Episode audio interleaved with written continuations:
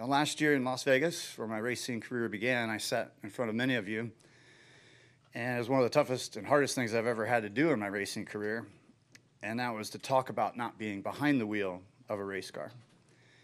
After decades spent at a racetrack with helmet in hand, preparing to compete, I was forced to take a step back and focus on my health.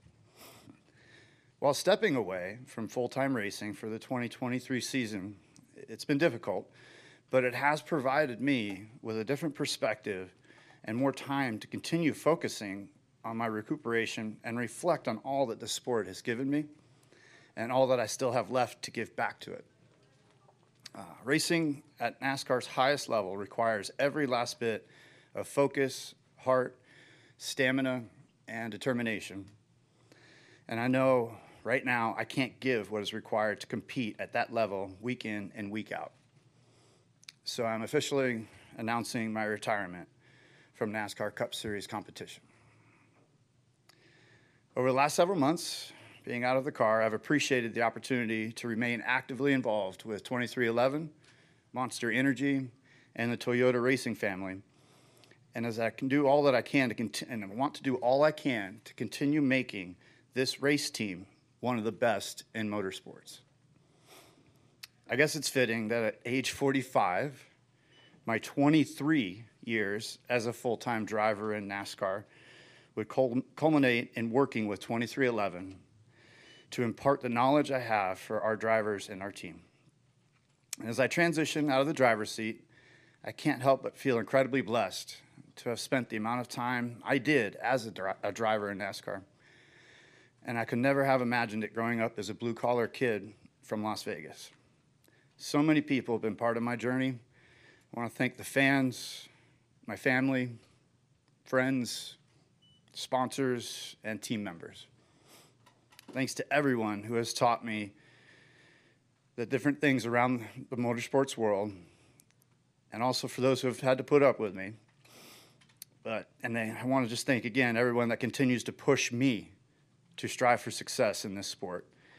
It's time for a new journey, and I'm excited to get it started. Jerry Jordan, kickingthetires.net. You talk about this journey. Can you explain what that journey looks like at this point in time, and you know what what does the future hold for Kurt Busch?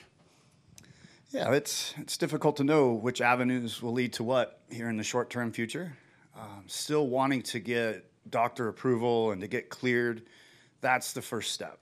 That's what I need to do personally. Then we'll have opportunities to talk to different motorsports teams, different sponsors, and doing other races.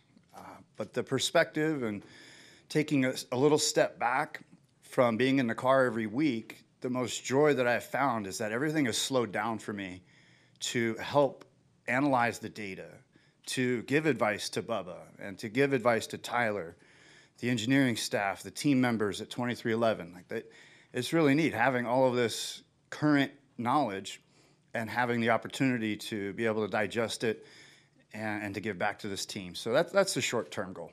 And one more, going into this decision, obviously it's very emotional for you and obviously your fans, your family. Can you talk about how you came to this culmination and what the timing and everything to, to tell us? Yeah, it, again, it's not one moment that's that's led to this. It's it's a few different factors and my body is just having a battle with father time. Um, I've had arthritis ever since I can remember. Uh, my gout is flared up so much that I can barely walk on some days. Uh, just pushing to get through physical therapy and to continue the workouts. Uh, I remember last summer, I was trying to not show that emotion, and I barely could even walk to the car at Dover because uh, I had to have some shots pre race just so that I could move my knee and move my feet those are those moments where things were starting to add up before uh, things happened at, at Pocono. So, father time. I'm 45 years old. I'm very happy, complacent, and there's nothing that I look back on and regret about having this opportunity at the top level of NASCAR. All right, we'll go to Bob and then Chris. Uh, Bob Pockrass, Fox Sports. Uh, you've said previously that 90 to 95 percent of your life is normal, but when it's when your heart rate gets elevated is where things is when you've had difficulty. Is that still the case? It's not as bad as it was uh, last summer, last fall. I genuinely feel good about the improvements uh, throughout call it three months at a time, and then we'll push harder uh, to find other things to help with my vestibular movements and to balance out my core strength, so that way, um, you know, everything is stronger within my system to be able to react at top level speed. Hey, Kurt. Uh, Chris Gollin with News Daytona Beach. Um, first of all, congratulations on a remarkable career. Um, and so you, your your crash that was ultimately the last time you were in the Cup car out in qualifying at Pocono. That came amidst uh, a series of crashes in the next gen car that caused some some head injuries. So I was wondering if you've had the chance to observe some of the efforts NASCAR has made to kind of improve that, and um, what do you think about the future of preventing head injuries in the Cup Series going forward? Yeah, I mean, it is kind of a, Hollywood story ending, so to speak, on going for pole in, in your last race, you know, going out on top. And yes, I, I think that NASCAR is, is doing all the right things to improve the safety of the car and made quick, prompt changes um, after collecting data on my incident and many others. And it's always something in life where you're trying to improve things and make it better for everyone. And I think NASCAR, the teams, and the collaboration that I see between uh, the, the DAC, uh, the RTA, NASCAR, uh, everybody's moving in the right direction. All right, we'll go to Claire and then Lee Spencer. Claire B. Lang, Sirius XM NASCAR Radio.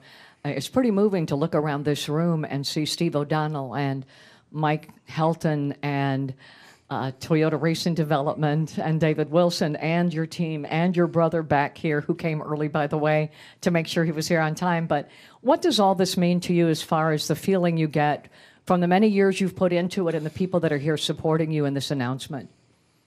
I said I wasn't going to get emotional. There you go, Claire. Thanks. Sorry. No, thank you to, to everyone. Um, I was texting Mike Helton earlier this week, and I said to him, I didn't really think I was going to get out of 2002 with as many arguments as we've had. And you know, everyone that's in the room, thank you. Um, whether it's the sport, our manufacturer, our sponsors. Um, you know, thank you, Mitch Covington. You stood behind me um, back in 2012 and said, "We will support you. We will sponsor you, Kurt." And it's been an amazing uh, journey with you guys. And to say that you've been with a sponsor for over a decade, uh, we're getting close to for 12 years now. Uh, that's that's been an amazing friendship. Anytime I reference Monster Energy, it's like I work for the company, and I'm trying to do all, all I can to help move product and to create that lifestyle and a can feel. And so, thank you to the team.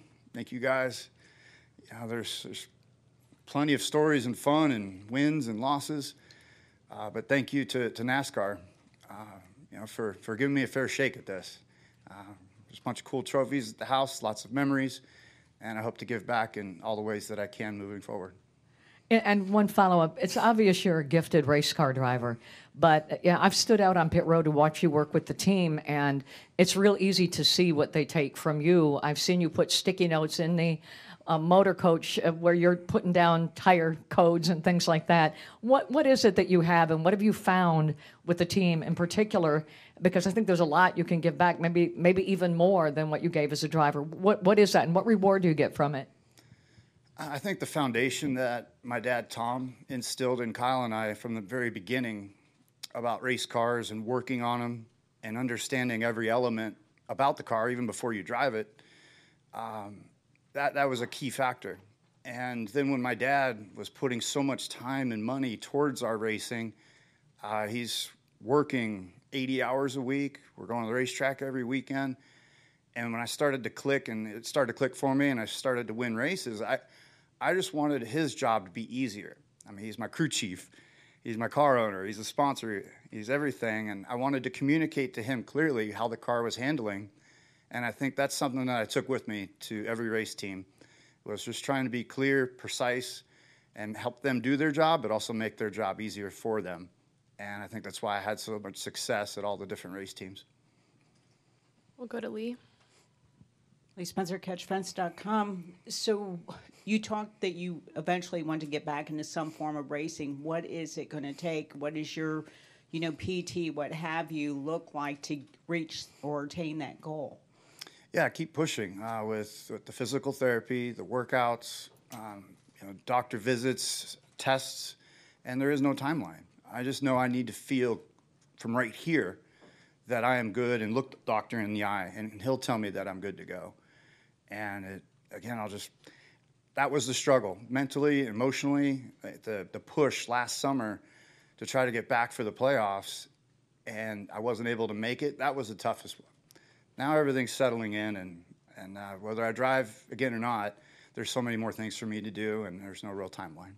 And when you look back, you know, you talk about being that blue kid from Las Vegas, but when you look at what you've accomplished, whether it's the wins, the championship, um, winning the Daytona 500, you know, can you just talk about the evolution from that, you know, kid that showed up at Roush Fenway, you know, so many years ago to where you are now?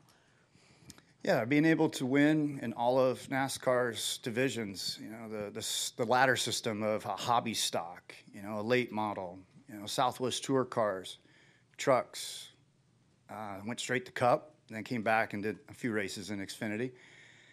You know, it, and to have all the wins at all the different style tracks, I, I wanted to be a driver that fans could always count on for a good, solid run each day, each weekend whether it's up in New England. Um, you know, those New Englanders embraced me after Ricky Craven and my finish at Darlington.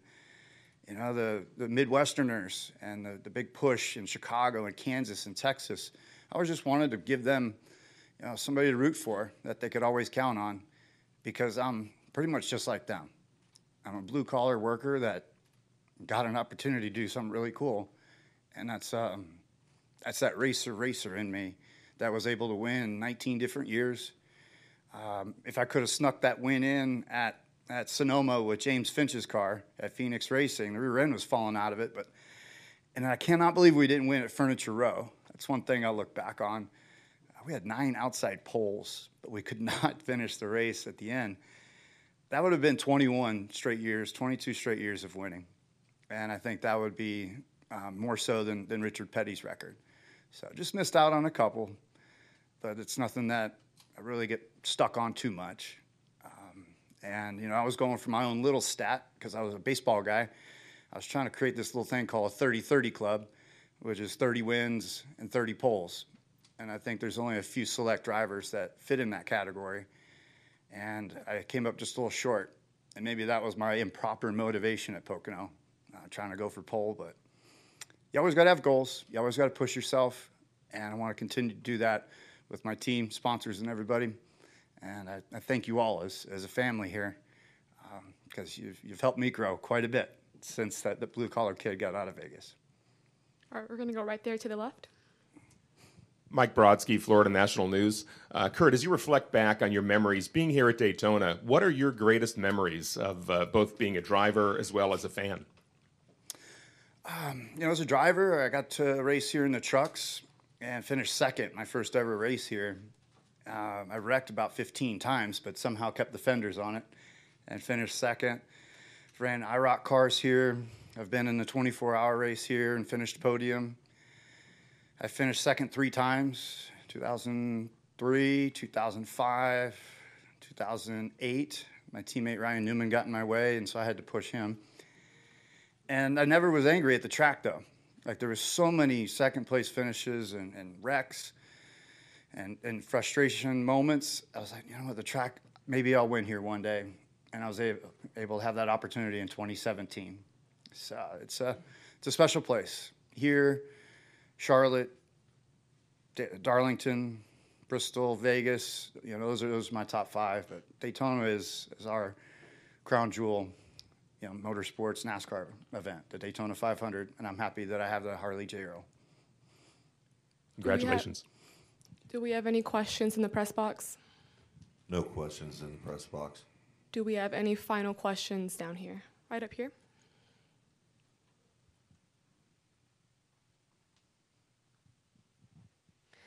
Deb Williams, Auto Week.